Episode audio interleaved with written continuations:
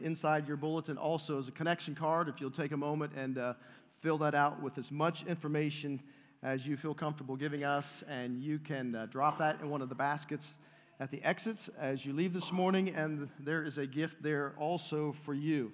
So I've got five minutes to get through my part uh, of this message. So they're clocking me up here. They got the light ready to turn it red when I'm, I'm done. So, one of the things, let me just kind of set up these testimonies. One of the things uh, that we teach our children growing up is to say please and thank you, right? We want them to express gratitude uh, when someone does something nice for them. And uh, a couple weeks ago, my daughter called me and said, Hey, Dad, I'm, I'm really sick. Could you come and, uh, you know, I, I need something, some medicine. So I got her medicine. I said, I'll take Cooper home with me, our grandson. And he's two years old.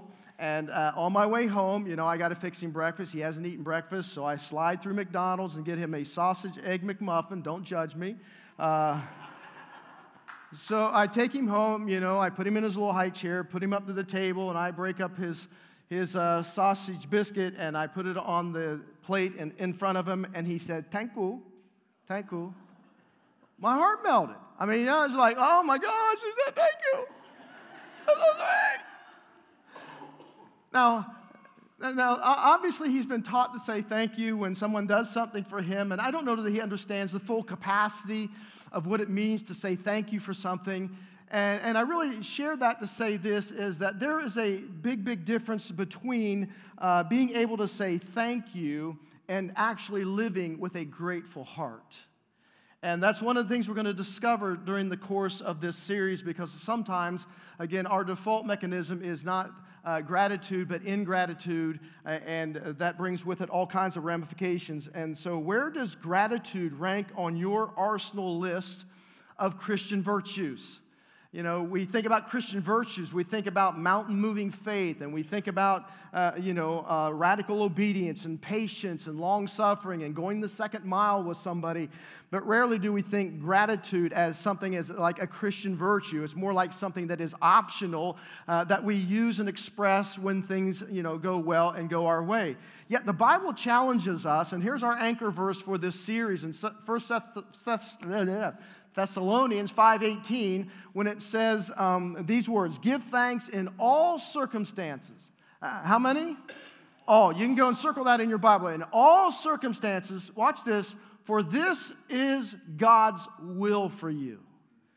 People talk about God's will all the time, and you know, I don't, I don't understand God's will. I really want to know what God's will in this. You know, God's will is more than just what you do, it is an attitude we have circumstances, when you think about all the circumstances that you have encountered in life, he says it's God's will. So I have discovered that in all circumstances, I can choose to respond in one of two ways. I can either choose to whine or worship.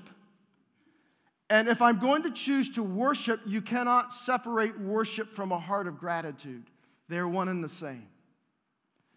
And so, again, gratefulness the attitude of gratitude is not our default setting. Our default setting, because there are so many things about our life experiences that occupy our thoughts, that feed our fears, that add to our worries. It, our default is we come to that private, uh, why me, Lord? Why me? How many of you said that? All right, I, I'm not alone up here, okay? Yeah, we, we've all, right? Why me, Lord? Why is life so hard? Why can't other people just be normal? Why did this have to happen to me and now? Yeah, Lisa. Why won't anybody love me for who I am? You know, there, there are all kinds of why me's that we express and experience. Why do I have to be alone? And why doesn't the Bible work for me like it does for others? Why, why am I supposed to just accept this? Why me? And so in Psalm 107, there, is, there are four testimonies that are given in this verse. I'm not going to expound on the verses. I just want to point out the testimonies because you're going to see a pattern in all four testimonies. So let take your bulletin. Let's read the first three verses together in the same translation, all together out loud. Here we go. He says, "Give thanks to the Lord, for He is good. His love endures forever. Let the redeemed of the Lord say this." Those he redeemed from the hand of the foe, those he gathered from the lands from east and west, from north and south. In other words, from all across the world. So here's the pattern of these four testimonies. somebody's in distress, right? Something's happened. You know, it can be like the why me. And then there is a desperate cry to the Lord. And then there is divine deliverance. And once they've experienced God's divine deliverance, each testimony is punctuated by a thanksgiving chorus. So let me point out the four testimonies. You can jot this down in your Bible. The first one's found beginning in verse 4, the second one in verse 10, the third one in verse 17, and the fourth one in verse 23. I just want to look at the first one as an example and a little bit of the second one. Watch the, watch the pattern. Some wandered in desert wastelands, finding no, no way to a city where they could settle. They were hungry and thirsty, and their lives ebbed away. How many people do you know living in the world today who are, who are just kind of wandering, trying to find, trying to find contentment, trying to find out why they're here, why they even exist, and now they've filled their lives with so many different things, but it's like drinking, as the prophet says, from a, a, a, broken cistern, and nothing seems to satisfy, nothing fulfills, and it just gets worse and worse. And so there are a lot of people whose testimony is like this, right? You know, I was just going along, I, I didn't know why I was here, why I belonged here, and all of a sudden, you know, um, God just kind of met me where I was. And now notice the next verse. Then I cried out to the Lord in their, in their trouble, and he delivered them from their distress, and he led them by a straight way to a city where they could settle, and let them give thanks. Here's the, the, the thanksgiving course behind each testimony. Let them give thanks to the Lord for his unfailing love and his wonderful deeds for men. He has satisfied the thirsty and fills the hungry with good things. No, next testimony. Some sat in darkness and deepest glooms, prisoner, suffering in iron chains, for they had rebelled against the words of the Lord and despised the counsel of the Most High. How many people are sitting in, in physical, spiritual, emotional darkness?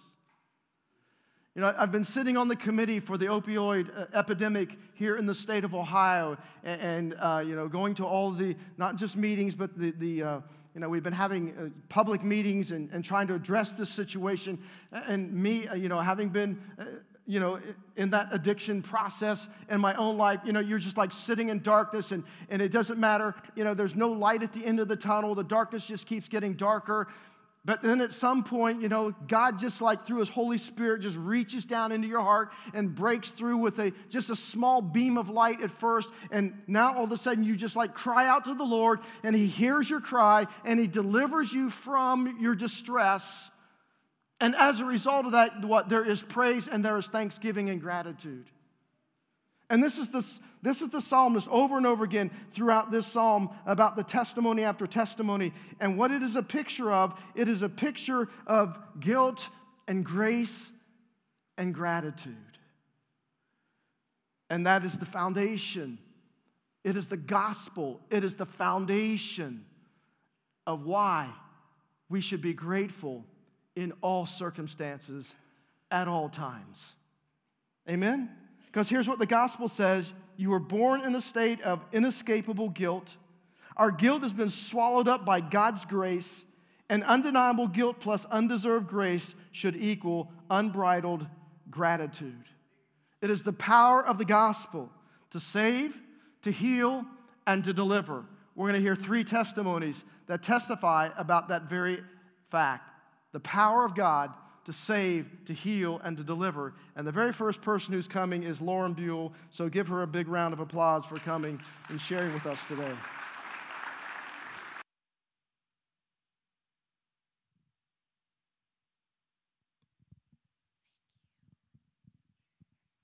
Good morning. I am nervous, so hopefully, if I just lay that out there now, that can kind of calm the nerves a little bit. Um, so, I'm Lauren. Um, I'll just kind of start from the beginning. So, um, grew up in Cincinnati. There was four of us. We were known as the Brady Bunch. I'm emotional already, you guys. I haven't even started. Okay, so we were known as the Brady Bunch family. On the outside looking in, we were perfect, well-behaved kids.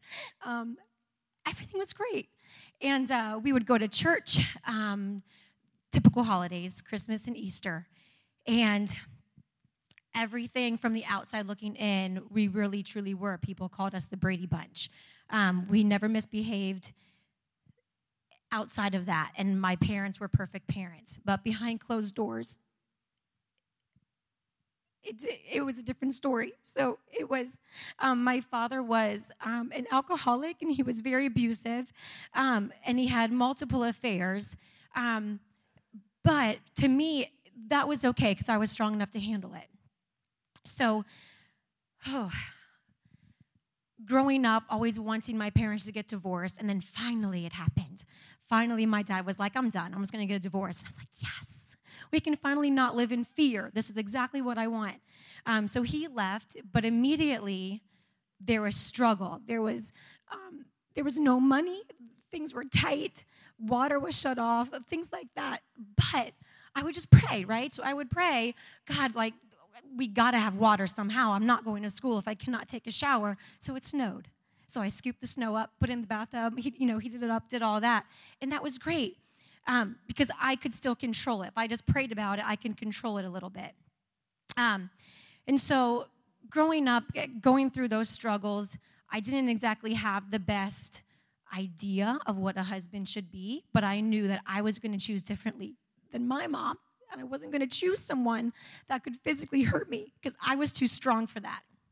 So when I got married, um, as long as I could control everything, as far as you know, I, I, I chose who I wanted, and um, we, you know, we lived in this house, and we just had this from the outside looking in perfect life. Again, we had great jobs, we had money, we had the house, and then we had our son, and that's what I wanted. And I was like, um, all right, so we had my son, and I was like, okay, let's go number two.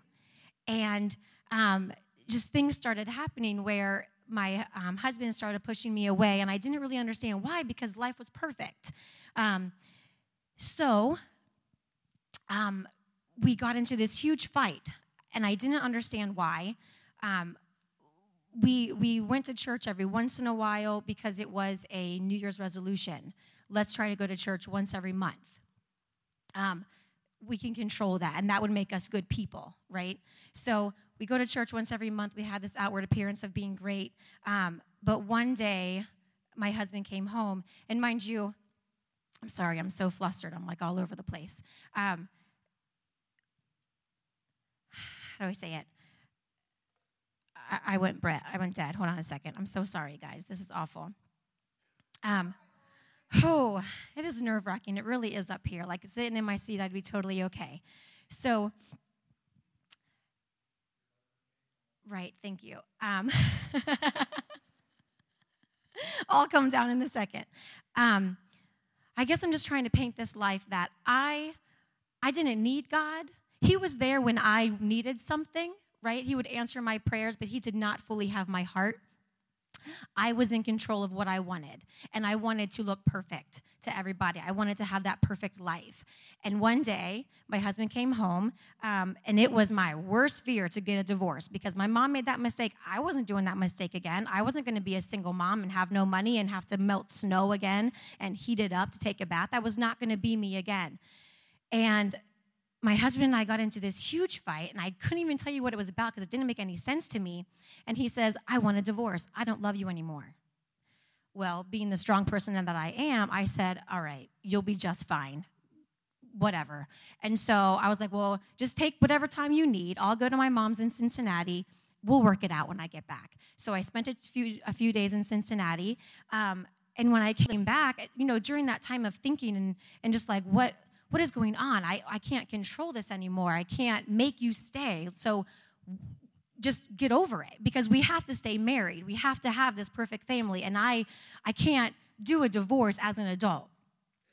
Um, so I came back and um, I, I just apologized for everything. I said, I am so sorry if I if I nagged you too much or asked you to help out too much or, you know, whatever it was. I'm so sorry for every little thing. Um, but it didn't matter. He says, You can apologize for whatever you want. I, I'm done. I just don't want to be married anymore. I want to live my own life. And I was like, No, no, no, really. Like, it's like for real. This isn't really happening. And he goes, No, I'm done. And I just dropped to my knees and I just screamed out. And I'm like, Well, what am I supposed to do? Who is going to take care of me? And I immediately heard this voice saying, You follow me, and I will take care of you.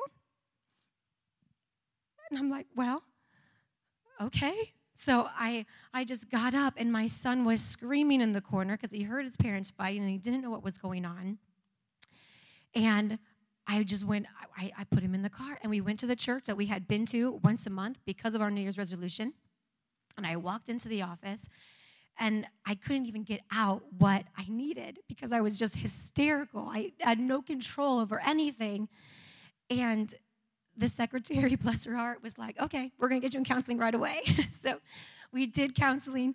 And through that, um, just having those blinders taken off of who God is and how He is in control of our lives was completely amazing. And so I just started I just started digging into who he is and I just had this hunger for him of just wanting the world to stop. That way I could just sit in a room and just study and just get more of him and just be totally filled with him. Um, but yet life was still hard. I was this newly single mom. I had all these all this shame and this rejection and I was no longer perfect to people. Um, and so there were so many things that God really had to had to work through me and show me. Um, and through that counseling, learning um, just how to be in constant communication with God, and how for so long I thought that I was a good person, so I was going to go to heaven. But God did not have my heart. Um, he did not have control of my life. He didn't have control of anything. I did. And so coming to Christ and having that that veil taken away it, it, it changed my life. I went from, you know, this yeah, just, you know, what I thought was a good person to realizing I'm not good at all. I am a sinner and I do bad things. But at the end of the day, my heart is on Jesus. And that is who I'm going to follow. And I'm not rejected by Jesus. I'm not shamed by Jesus. I'm not forgotten by Jesus. And so that was just, he just poured his love on me. And so he left, and I literally was like, well, it'll be okay. Like, I'm just, we'll just figure it out. And so God just came alongside, and all these fears that I had from my childhood, he just a blanket over them. Like they no longer bother me anymore. I realized I didn't have to be so strong and I didn't have to have it together. I could tell you I am a hot mess and be okay with that. Um, and just learning so much. So um, during that, so so my husband left, um, and my son and I had to immediately move out of the house. And um, God has provided. And I think a lot of my fears from childhood was that financial part. How am I, being a teacher, don't make anything, now a single mom, have to pay for daycare and everything else? How is this going to happen? And so I do Dave Ramsey. I budgeted and I knew, okay, Lord, I got $600 that I that's it. I have six hundred dollars for an apartment. How am I going to do that? And I searched apartments all over Columbus, and then he kind of led me into this one, and there was a it was a two bedroom townhome, and I'm like, there is no way I can afford this. And there was a special going on that month for five ninety nine a year, like for the whole year for five ninety nine. And I'm like, are you kidding me? Down to the dollar. So he just showed different like different ways that he provided for me and gave me that reassurance of who, and my love just began to, I could fully trust in who he is. Um, and my love just began to grow for him. There is truly nothing better than Jesus. Nothing. um, and I have to share this story as well. I'm, I'm rushing. I'm really sorry. I talk way too fast.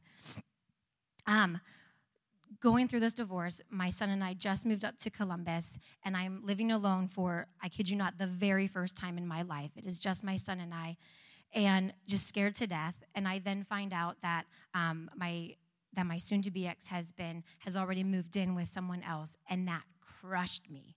Um, it was like him leaving was was one huge storm, but I was getting over that But then hearing that now, you know, there's another storm that I'm now not going to be the only mom. And, you know, this, that battle of like some, like he thought that someone was better and there's like this competition.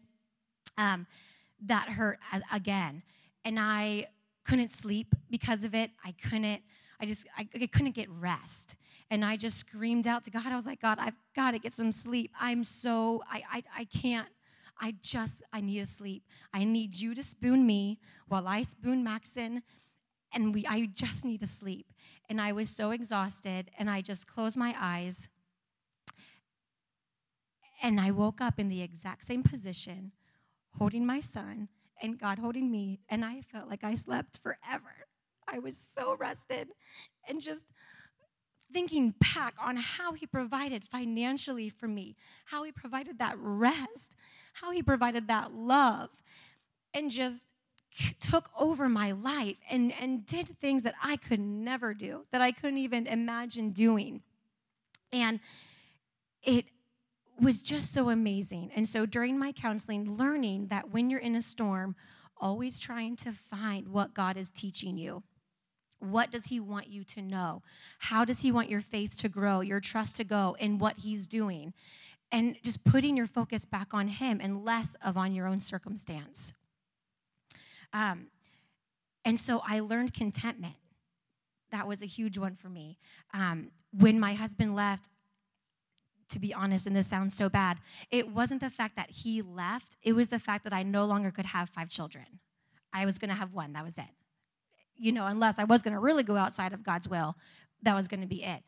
And that crushed me because I always pictured my life of having five kids, being that perfect family. And so when I only had one, I had to love that one and cherish that one and be grateful for that one and not want more. Um, I had to learn how to give up control, which is really hard. It's a constant battle um, in the things that I can control and the things that I can't. Um, I went before when I was before Christ, never crying. Like, uh, if you would have cried to me, I'd have been like, you are weak. I'm over it. Because to me, cry, I'm, I'm so sorry. Crying meant you were weak to me, and now I cry all the time and I can't stop. And sometimes it's annoying, but it's also that constant reminder of just like how good God is to take away that crutch and that strength that I thought I had in myself and realize that my Christ is only founded in Him. That is strength. And the tears flow. Um,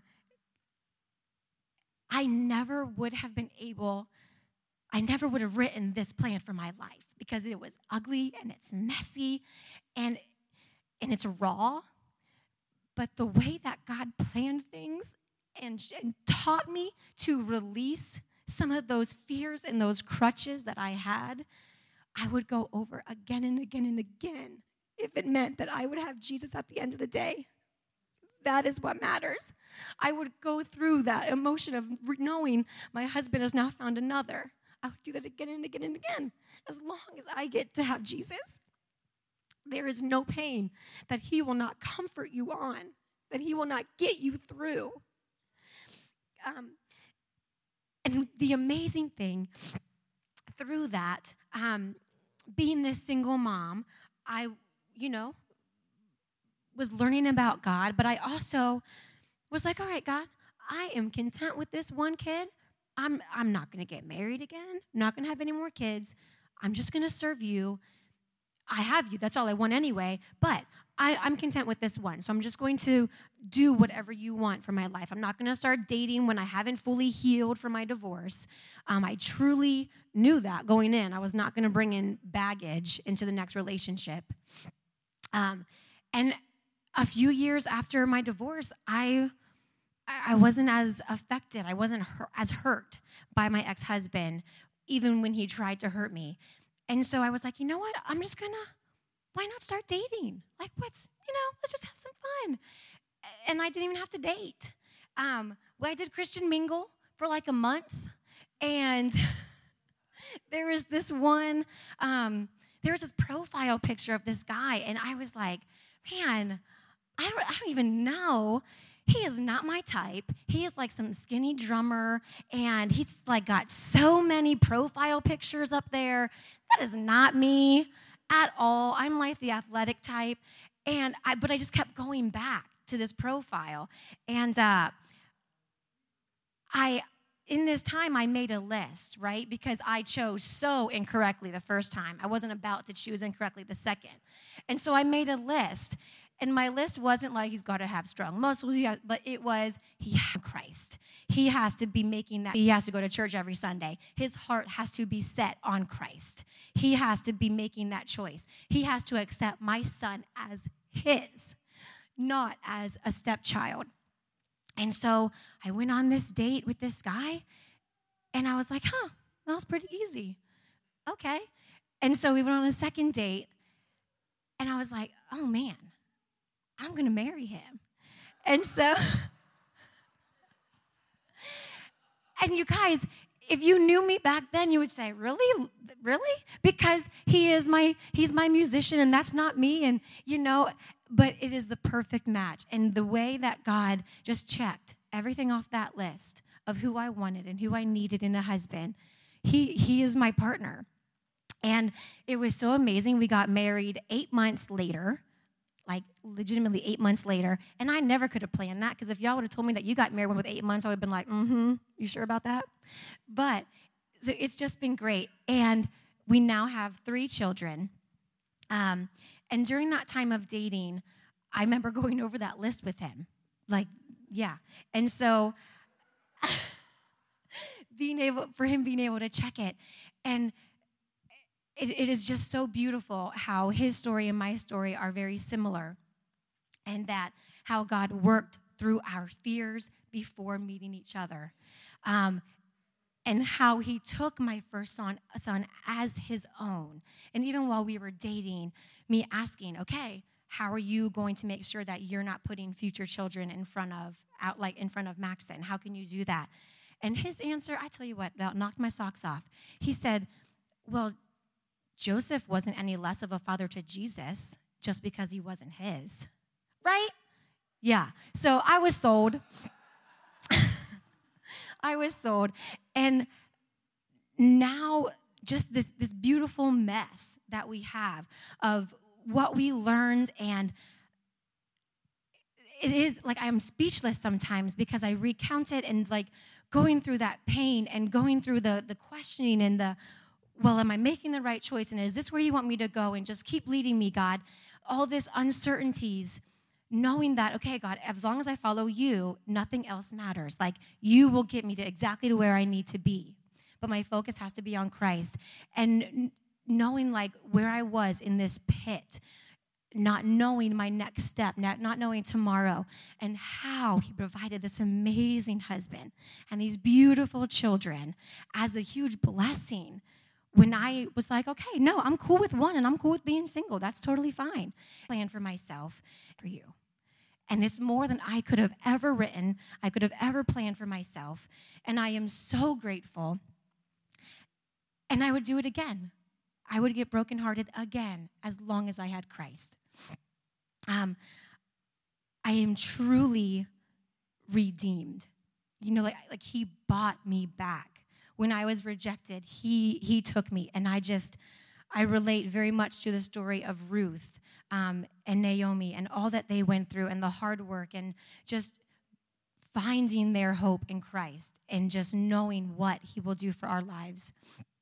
Um, I'm so grateful. And now I get to raise my kids knowing what I didn't know, what I had to learn out the hard way and learn later in life, knowing how to make God's word your foundation and always putting your faith and your trust in Him. Not strain for that for a second. But no matter what happens in your life, no matter what storm you're going through, no matter how weak your faith is, just trust Him because He's got something planned that is better than you could ever write.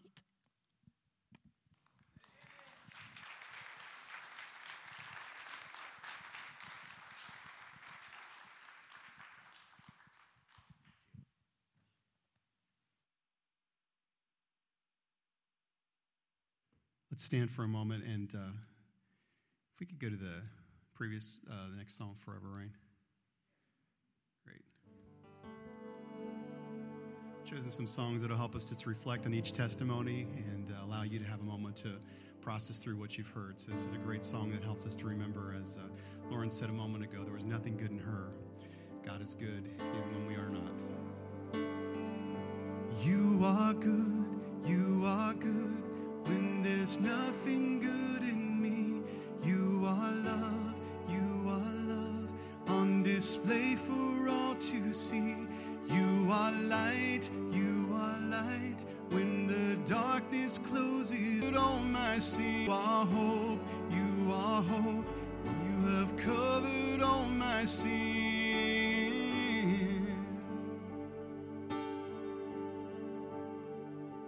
You you are peace when my fear is crippling. You are true, you are true even in my wandering. And you are joy, you are joy. You're the reason that I sing. You are life, you are life.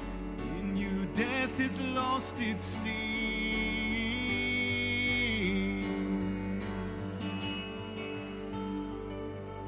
And oh, I'm running to your arms. I'm running to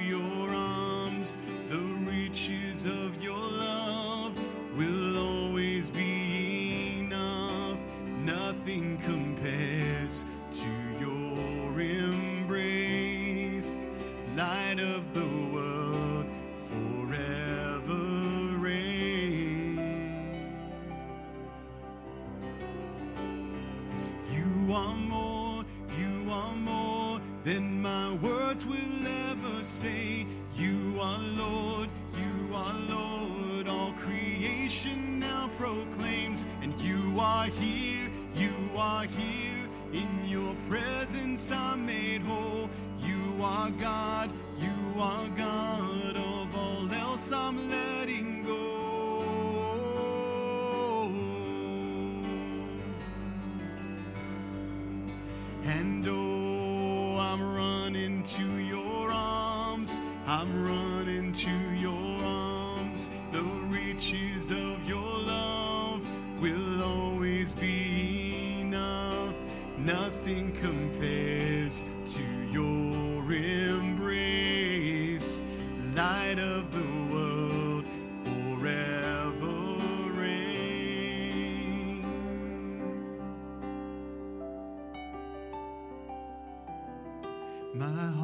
sing no other name, Jesus, Jesus. My heart will sing no other name, Jesus, Jesus. My heart will sing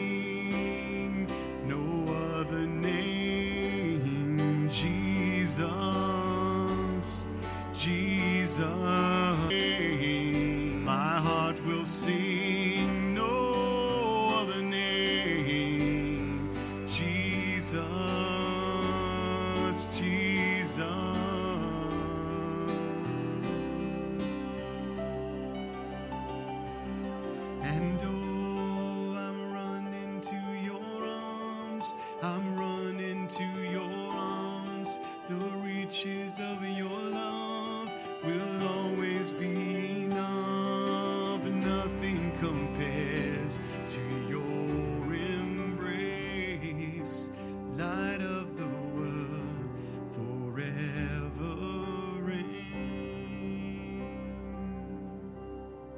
You may be seated. We're going to hear from our next testimony now.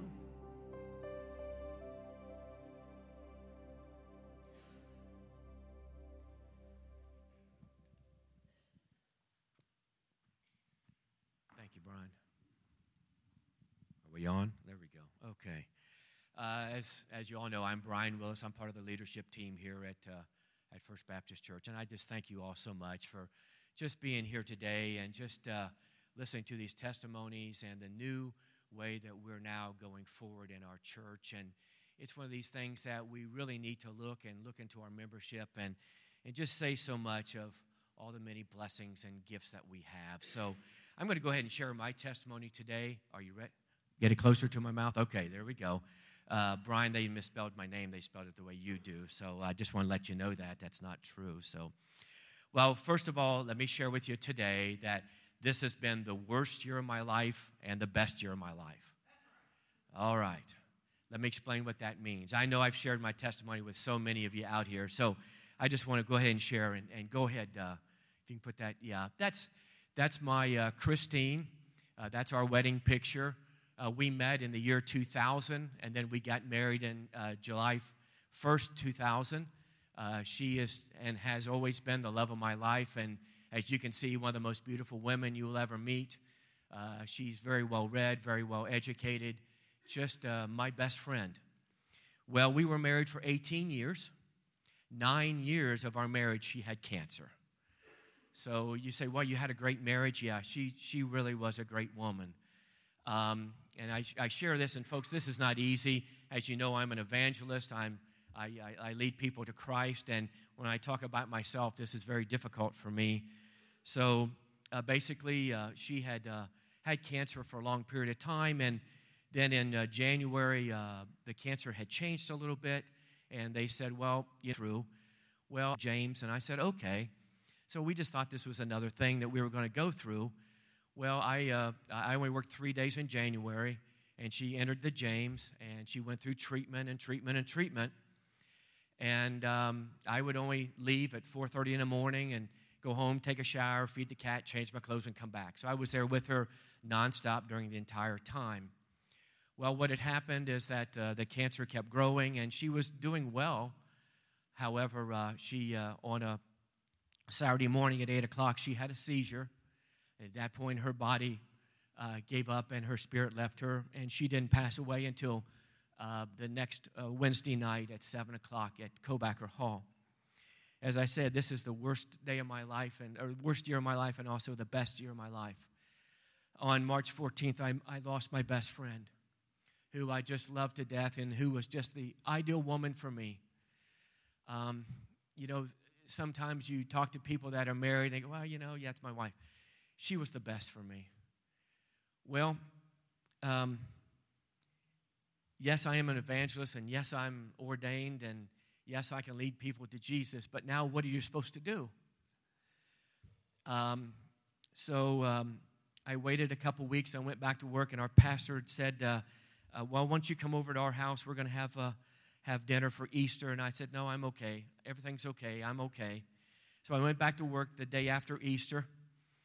And uh, I got through the day, man. I, I, had, you know, I was off for three months. I had 300 emails to go through. You know, I had like compliance I had to go through. I had all this stuff I had to go through. Well, I, everything went well that day. Then at 5 o'clock, when my day was over, for the first time in my life, I had to go home without her to take care of. And at that point, I didn't want to go home. It was the roughest time. That was my roughest day at that point. And I got somehow I got home that night and I don't know what was going on and and I sunk to my lowest I've ever been in my life.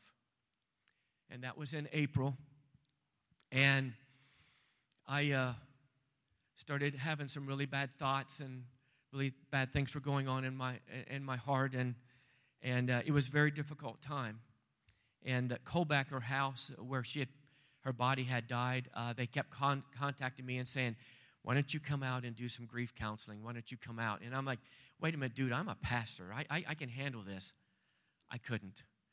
So I, I went out and I started doing grief counseling, and the grief counselor was really great, and he really helped me out tremendously. To, not to get over the love of my life, but just to help me through the time. Because it, at that time, I was going through. And he encouraged me at that point because it, at that time, guys, I tell you what, all my prayers were, Lord, just take me home. Just take me home. I'm ready to go. I've got nothing else to live for. Please take me home. And I would not submit to what God wanted me to do. And it got worse and worse and worse. And finally, one night in, uh, in April, I had enough. And I bowed my head, and I remember laying on the floor just saying, God, whatever you want me to do in my life, if you want to take me tonight, take me. but if you want me to live, let me live. And at that point, I could feel this change in my life. And I didn't know really what was going on. I had no idea what, I've never been through something like this before. Who has? And I didn't know what was going on, and, and God started working a tremendous thing in my life. And that whole month of April, God was just working and working and working in my life. And then in May, um, the counselor said, Oh, by the way, you kind of need to go get a physical. That's something you really need to do.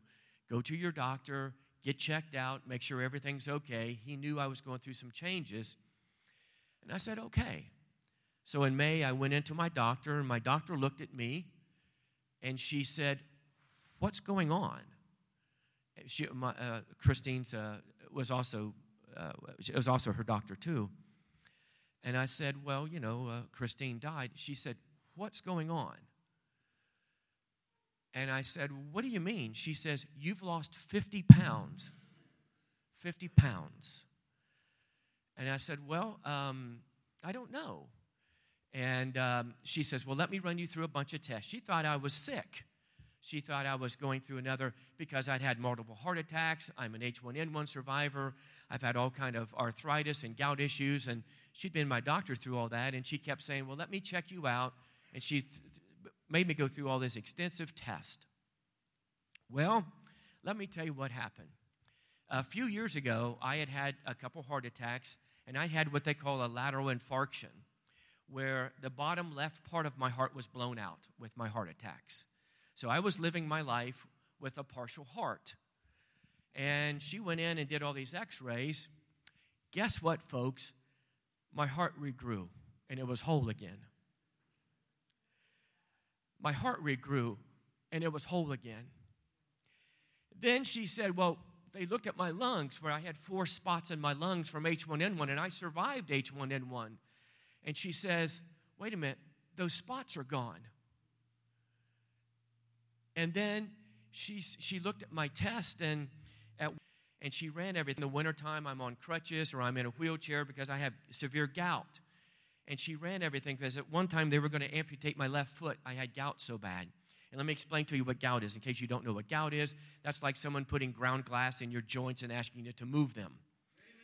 Thank you. If you've ever had gout, you understand what gout is. It's the most painful thing you ever have. It never goes away, there's no cure for it. And somehow the testing showed there's no more gout. And then she looked at me, and I have Parkinson's. I had Parkinson's disease. How am I doing, folks? The Parkinson's is gone. So God started just healing me from head to toe. And it was just a tremendous thing what I was going through, and I just could not understand what was going on. And I was very thankful. But I lost my best friend. I lost my wife. I lost everything. And I kept crying out to God, Well, God, you know, you healed me over everything. And one Saturday night, I laid in bed and I just, I mean, I laid, uh, I was down in my, my basement. I kept crying out, God, I just, just please send me a Christian woman. Well, during this time, um, Wanda had uh, asked me, I, I know that I've been an evangelist and I've worked in the prison systems and I've done a lot of things. And and um, I was also a chief probation officer in the court system and done AA and NA. And Wanda knew this, and she said, "Hey, would you talk to one of our church members? Um, his his son is going into uh, into prison for the second time. Would you talk to him?" I you know I shared my testimony with her, and I said, "Sure." So Steve Lowry came up, and, and I said, "Steve, I, if you want to talk, you're going to meet me in church. We're going to sit here and we're going to talk." He said, "Okay, I'll be there." And one thing with all alcoholics is they make all kind of promises, but they never follow through with them. Steve Lowry showed up that day, and I, as a counselor, you have these books that are called 365, and it's scriptures that you can read every day that will help you with your cures, and it'll help you uh, get on the right path through your alcoholism. So I, uh, Wanda and I and, and a few others were standing in the back, and I said, Steve, what I want you to do is I want you to take out this book. It's called 365. I want you to write your name and today's date in here, like I did with my New Testament. As I was going through, I love saying this, and, and brother, forgive me. As I was going through Little Preacher School, what they do is they teach you to go ahead and get a New Testament so that it's the Roman road, so you can go ahead and whip that out. So when someone asks you, you know, they want to accept the Lord, you just open up your Bible and you lead them, lead them to the Lord. And as a soul winner, that's something I've had in my hands And as you can see, it's got my name and it says January 1987. So this, this little New Testament has never left my hands since 1987. Well, Wanda looks at me and she says, Oh, by the way, like, can I take that home and do a, a Bible like that? And I'm like, Well, I know where you live. You live around the corner. I don't know you that well. Yeah, okay. Take it home. So she took it home that day. I said, I need it back to work. You know, I need it back next week. So she brought this back to me next week. Well, it came back to me next week. And the night before that, I just prayed for God to send me a, a Christian woman because I was so, you know, when you miss a lovely lady like I had for so long, I, I just was so lonely. And, and so the next day, um, Ruth Ann Hatfield brought this New Testament back up to me. I'm like, oh, that's cool. And she said, this is kind of cool. Can I go ahead and take this home and, and, and write stuff down? And, uh, and inside of me, I'm going, no. And God said, yes. First of all, I didn't remember Ruth, and I, and I didn't really know where she lived, and I didn't want to lose this because I've had this for over 20 or 30 years. And she, so she takes it home, and, and uh, then Ruth Ann, she brings it back next week, and we become friends, and, and uh, things work out really well. Well, the one thing I'm trying to tell you is, is that one of our key things that we do in our prayer ministry, it says, prayer, it changes everything. Jeremiah 3, 33, 30 says, call to me and I will answer you. Well, Ruth Ann had introduced me to her family, and, and she has a granddaughter that, that uh, uh, has cancer and had had a stroke. And um, throughout the course of the summer, she'd had a really bad day and they had to take her in the hospital, and things weren't going very well. And that Saturday night, God woke me up, and He says, You're going to pray for her, and you're going to go out there and you're going to heal her. I said, Wait a minute, wrong guy. I can lead you to the Lord, but man, I, am no healer. I can't do anything like that. You're wrong, God. You got the wrong guy. I stutter. I don't do well. This is not my thing. God, you got the wrong guy. God kept me up all night long telling me exactly what to do. So I came to church that next morning and I came out and I saw them and I started praying for little Matt around a little bit and she can she really doesn't have much control of anything else and she just lays there and and uh, and has uh, and watches TV and it's it's just so sad. Um, and then God says you sit there and you start praying with her and and things are going to be okay. I'm like okay. Well, I start praying for her and and and um, Things are happening now. Things have progressed so far this year that before she couldn't really talk and things. And every time she goes back to the doctors, the doctor says, I don't know what's going on. Man, she's getting healed. Things are beautiful. And I praise God for that. It's nothing that I do, it's what God's using me as an instrument to, to, to work in, in Ruth Ann's life. Then uh, I was at a Clippers game, and uh, my friend kept calling me, kept calling me, kept calling me. He says, and I finally got back to him. You know, I, I can't take my cell phone into a Clippers game. I can't hear anyway. So um, he, he kept calling me and he says, Oh, by the way, my cancer came back. His name's Bob Wilson. You all know Bob. He lives here on Main Street here in Groveport. Kathy Wilson's his wife. It works at the uh, police department. And Bob and I have been friends for years and years and years. I know Courtney and Whitney, his children, very well.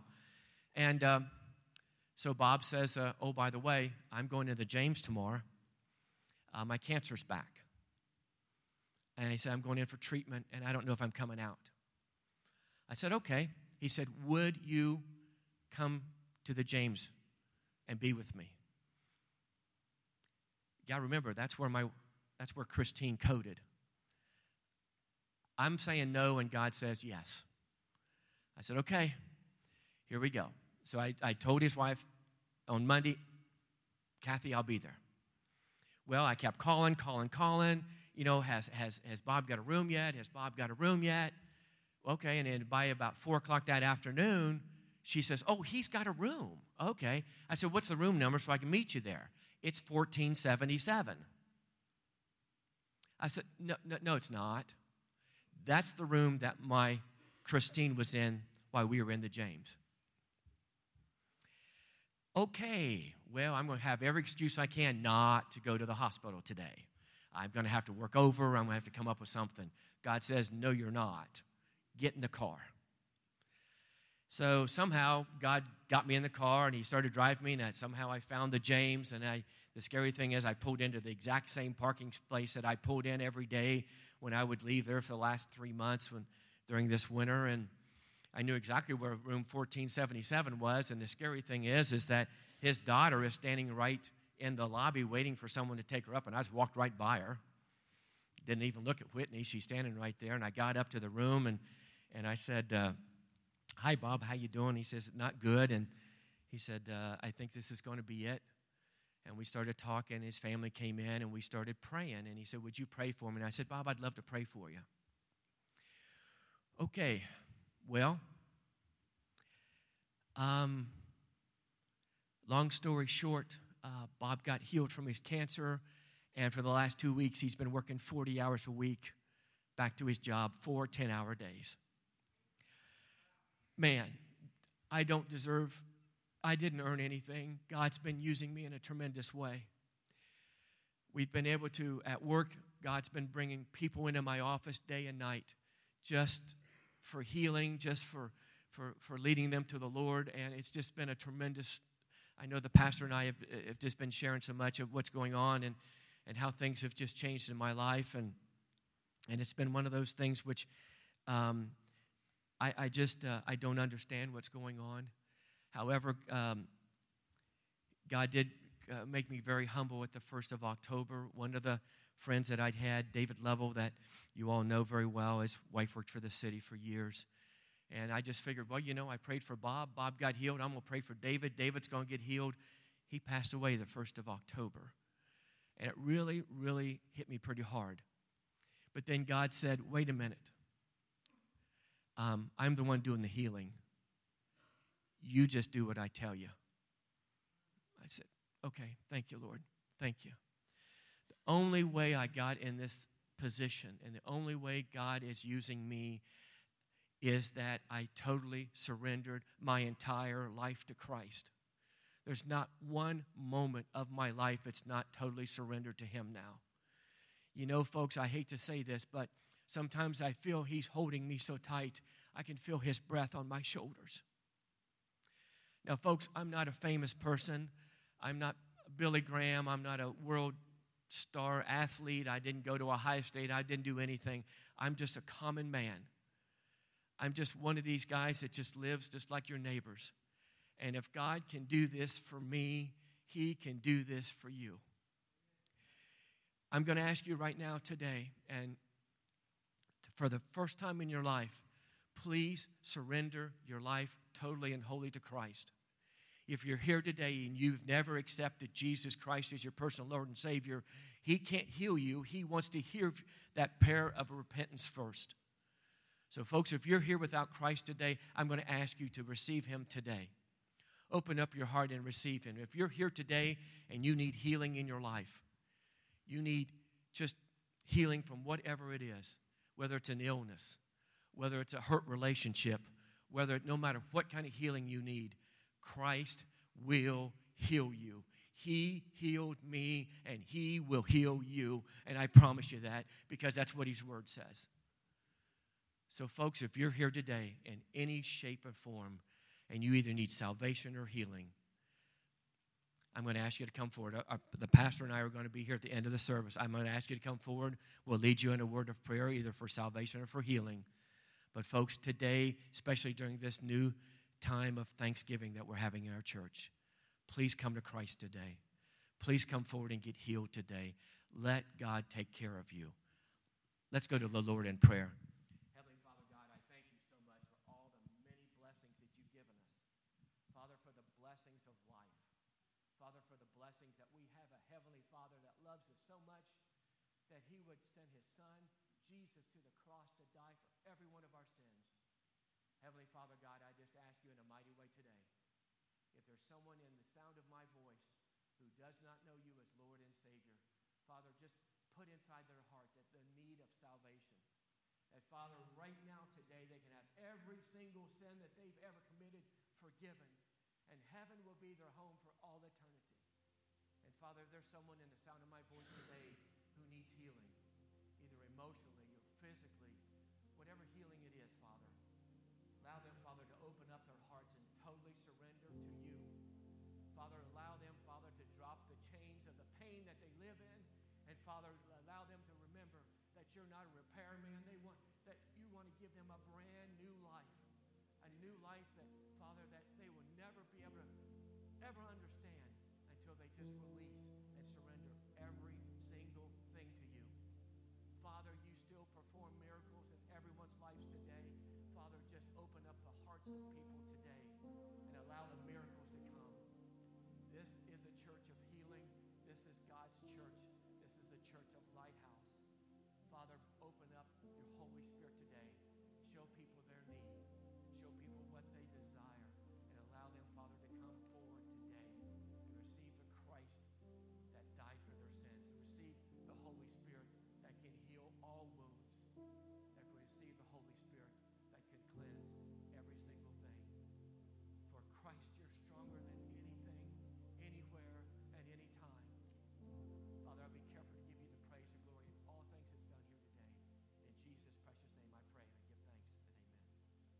you stand with me? Let's sing this song to us.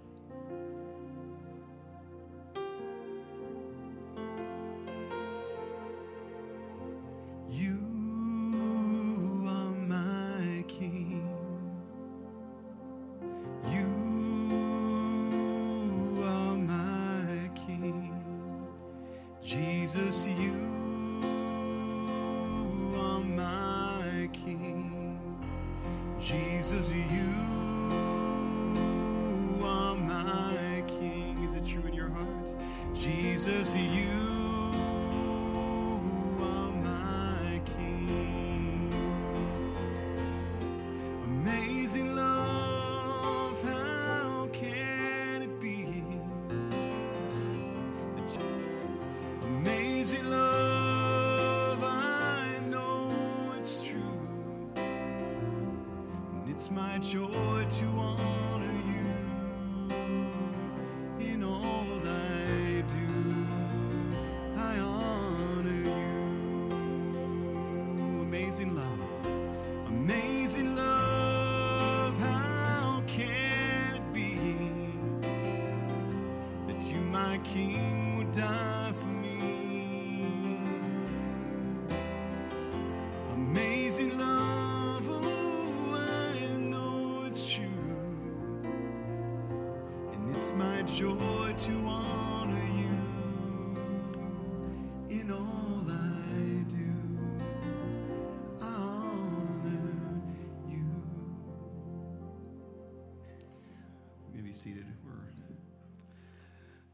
This last uh, testimony that we're going to hear, um, this is very near and dear to me. This is my son in law, and uh, grateful to God for him. He's very uh, just uh, on fire young man for the Lord and does not hesitate in sharing his faith. And, and the really good news and the grateful part of my heart is that, yeah, he married my daughter, took her out of the house, and now we're, we're empty nesters, okay? So, yeah, no. Brian, you come on. And we, as you know, on Wednesday nights, we have. Op- we have, uh, thank you. We have open prayer night, and um, you know we believe that God heals, and we believe that God delivers, and God's still in the saving business, and uh, that that's the power of the gospel as displayed. Uh, and we're going to celebrate in a minute the Lord's Supper together as we close out our time. Um, so I'm going to let Brian share his his story. Uh, this was on a, a couple few weeks ago on a Wednesday night um, here in our church. Right. There it is.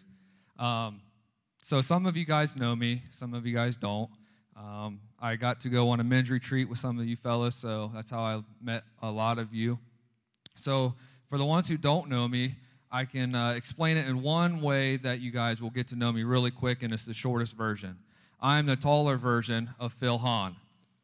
Um, I was going to say taller, darker, more handsome, but man, he tans really well. So I didn't want to take that from him. Um, no, when I say that, um, I'm a down to earth guy. I'm a joyful heart. Um, I like to be funny and uh, bring a smile to your face. And I'm passionate for God and, and Jesus. And that's my brother Phil. And uh, um, like I said, I wanted to open with a joke, and um, the Browns uh, could have done the trick, but um, I wanted to. Um, so, um, Pastor Greg, he wanted me to share my testimony about what happened on a Wednesday night here for me. Uh, but now that is a part of my full testimony. So um, I kind of condensed it, but I want to share that with you um, this morning. So I started going to church when I was 16. Um, a friend of mine um, asked if I wanted to go to church, and I'm like, no. I wasn't raised in the church. My family doesn't go to church. I'm like, no, thank you. And he's like, no, don't worry. We're just going to play basketball. We're going to play dodgeball. And I'm like, all right, fine, I'll go. And I went and I loved it, played basketball, dodgeball. And he was like, the only thing is there's going to be a 10 minute message afterwards. I'm like, okay, that's fine. So that happens. And I continue to go and I continue to play basketball. But every Wednesday, there was a girl with her arms lifted high and she was full of emotion. And I'm like, I want that. So that year, um, God got me to church by sports, and it, God is the one that kept me there. And that year, I gave my life to the Lord, and He called me into youth ministry. So um, I've been a youth leader at my old church for about eight years now, and uh, it's been awesome. But ever since I was about seven, probably even before that, but that's when I truly remember I have suffered from extreme anxiety. Um, it's just taken over my life, and it's always been there. So when I turned 18, I was like, you know what? I'm in good with the church. I had this um, amazing cast around me. I'm finally going to open up about my anxiety. So I go to the church, and this one person came to me, and he took a Bible and he thumped me with it. He hit me hard with it. And he was just like, Brian, um, are you reading? Are you in your devotions? Hey, Brian, are you doing this? Hey, Brian, are you doing this? The moral of the story hey, Brian, it's your fault. Um, you're not doing something right by God. Um, you're failing God. Um, what are you doing um, in your life that is causing God to give you this anxiety and this hurt and this fear? So I kind of built this little half barrier um, and I kept it in. So that same year, I'm like, you know what? I'm going to go to the doctor finally. I'm going to go seek help.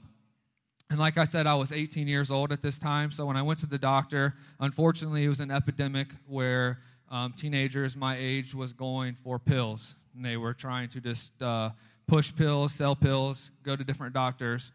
So I went in there and I had a fight. I had to say, Look, I am really sick. Something is really wrong with me. And he turned me away. So that half barrier turned into a full barrier. And I said, Okay, I'll just hold my anxiety and I'll just keep it. And uh, I'll hold it in. And the only people that ever knew about it was my family when they seen me on the ground. And um, that was the only people who knew. And um, I just held it in for um, a very long time. So four years ago, I uh, met this beautiful girl named Stacy, which is now my wife, and um, I was finally um, able to share it with somebody else. But there's only so much a human can do when somebody's having an anxiety attack. And um, for the past two years, well, I'd say for maybe the past year, my anxiety has turned into a deep depression. And I don't know why, because I have a beautiful wife, we have a beautiful son, we got a house. Things are going so well, but I'm I am living in a dark, dark world and I'm alone. I'm afraid, and there's only so much you can do. So um, I was at work on a Friday. I just started a new job, and uh, these two guys uh, found out that I knew Jesus and I loved Jesus, and they came at me with a different kind of Bible and thumped me again. I'm like, man, I'm tired of getting thumped by Bibles. And um, their belief is that uh, you are born going to heaven or you are born going to hell. There's no switching it, you're predetermined. And uh, they are just grilling me and grilling me and grilling me. And uh, it really takes its toll on me because I'm trying to fight back, trying to fight back, and they are grilling me, grilling me, grilling me. And I, and one of the guys just had a son named Cooper as well. And I said, Are you sure you can tell me that you can look into your son's eye and say, There's a chance that God has predestined him to go to hell and you're okay with it? And he says, Well, I guess I'd have to be. But these guys are just crushing me and crushing me. So, had a bad day. Uh, Stacy goes out with her friend that night, so me and Cooper's at home. My mom and dad call to see if I wanted to take Cooper over. So I take him over and I feel this overwhelming emotion inside of my body, and I felt it all night. So I'm like, okay, if I can get to see Cooper in the car, if I can get home, we'll go to sleep, and I'll get through it. So I get Cooper strapped in, and as soon as I get him strapped in, my body just it just seizes up. I have one of the worst anxiety attacks of my life. I'm in my mom's bathroom for an hour, uh, scared, hopeless. The only thing I can remember was looking at my wife and say, I'm broken. I'm broke. And um, I've been living my life for Christ, right? I've been doing everything I can. I've been serving, right? And I'm broken. And it's my fault. I'm still believing it's my fault somewhere. I'm not doing something right by God. So Greg and Marla come on uh, Saturday morning, the very next morning, to pick Cooper up for the day, and we just got a new dog. So me and Greg are outside uh, playing with the dog, and I told him what happened, and I, I kind of told him that somebody at church a long time ago told me it's probably my fault, and he said, "Why don't you just come to a Wednesday night service? Come to get prayed for." And I said, okay. And I also reached out on Facebook that night, and somebody gave me some information for a counselor. So I'm like, it's time that I get help. So I go on Wednesday night, and my life was forever changed. Um, I'm sitting right there, and I have a bunch of people around me praying, and I was dealing with back problems, so I'm bent over, and uh, I'm like, can I just lay on the floor? Can I lay on the floor? I'm hurting.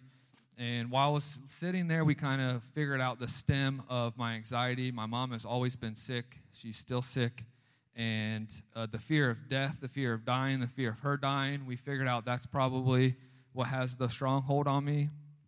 So I lay uh, flat on my stomach right there, and they begin to pray. They begin to pray, and my father in law tells me um, afterwards that my body just started um, seizing. It um, just started to do things that a normal body don't do and in my mind, I'm hearing one thing, and these guys are just hearing a cry. They're hearing a scream. They're hearing, they're not hearing what I'm hearing. So when it's all said and done, I'm, I'm sitting there and I can I know I'm crying, I know I'm loud, and when I'm done, I just hear, and I took a super long breath, and it was so nice. And I'm sitting there on the carpet like, I'm so scared. I'm, I just don't know what happened. I can't believe these people aren't like f- afraid for their lives. Um, why aren't they saying what I, you know, I didn't know they didn't see what I or heard what I heard. So I'm like, why aren't they freaking out? Because I'm kind of freaking out. And um, I said, Do you guys hear that? Did you guys hear that? And they're like, Well, we heard you crying and weeping. And I'm like, No, you guys had to hear it. It was so loud. You had to hear it. And they're like, Buddy, we didn't hear anything. And I said, I just fought a demon. And um, it was so intense. And listen, if they ever told me that I was coming here to fight a demon, I would have been in North Carolina chilling. I don't, I don't play games. Um, but my body fought a demon, and it was the scariest part of my life. And when I when I took that deep breath God had delivered me through that. And uh, so I get up, and uh, there's two things that um, I want to bring about this testimony, this new part of my testimony. And uh, Norm, he comes and gives me a hug, and he about breaks my back again because he's really strong. Um, Norm gives me a hug, and Norm was at the men's retreat, so he's heard me pray. I love to pray. He's heard me pray. He's kind of seen me um, with my relationship with God. And he says, Hey, before tonight, with this thing living inside of you, you were a warrior for God. Just imagine what you're going to do now. So the very next day, I went to work. I said, Forget you two who is trying to um, stir me down some evil stuff. I went to another guy and I shared my testimony, and the very next week he was here praying. So through, um, so God is already working um, through me surrendering. But what I really want to get out of this, for the last 20 years, I have held this inside on my own. I have living in a dark place. When you see me, you're never going to know I'm sad. You're never going to know that there was something wrong with me. Um, I was fine. You would never understand who I was unless you were around me. But when I was home, I was dark. I was living in a place that was very scary. So if anybody's here or later in life um, is going through something like that, um, it took one person and one doctor to make me just keep holding this in. And um, I just want to let you guys know that you're not alone and that you don't have to fight by yourself. And you could be on fire for God and still something hold you back. And um, I got to say, um, Greg has been a huge blessing in my life. He has reached out to me on many occasions. And that's just one person for me.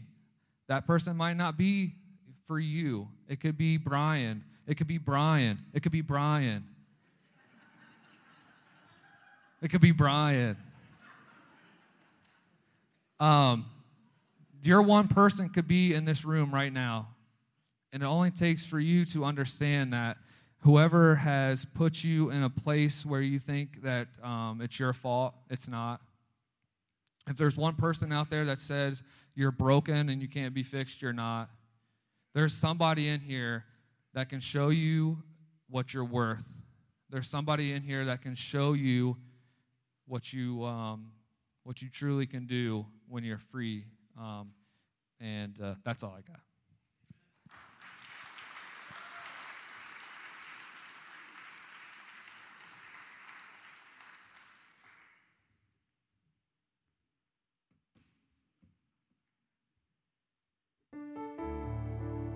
You stand with me?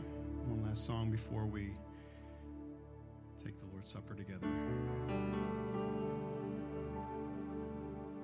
Sometimes in the darkest moment of the night, the only thing you can do is cry out the name of Jesus. What a beautiful name that is, a powerful name, a wonderful name.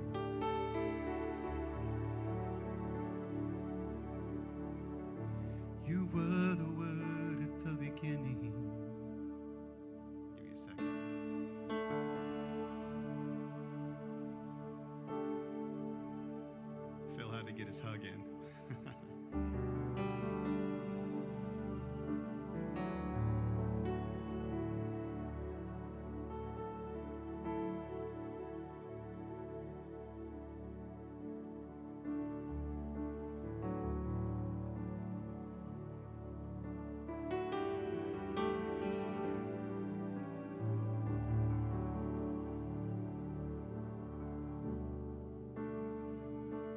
the chorus while he's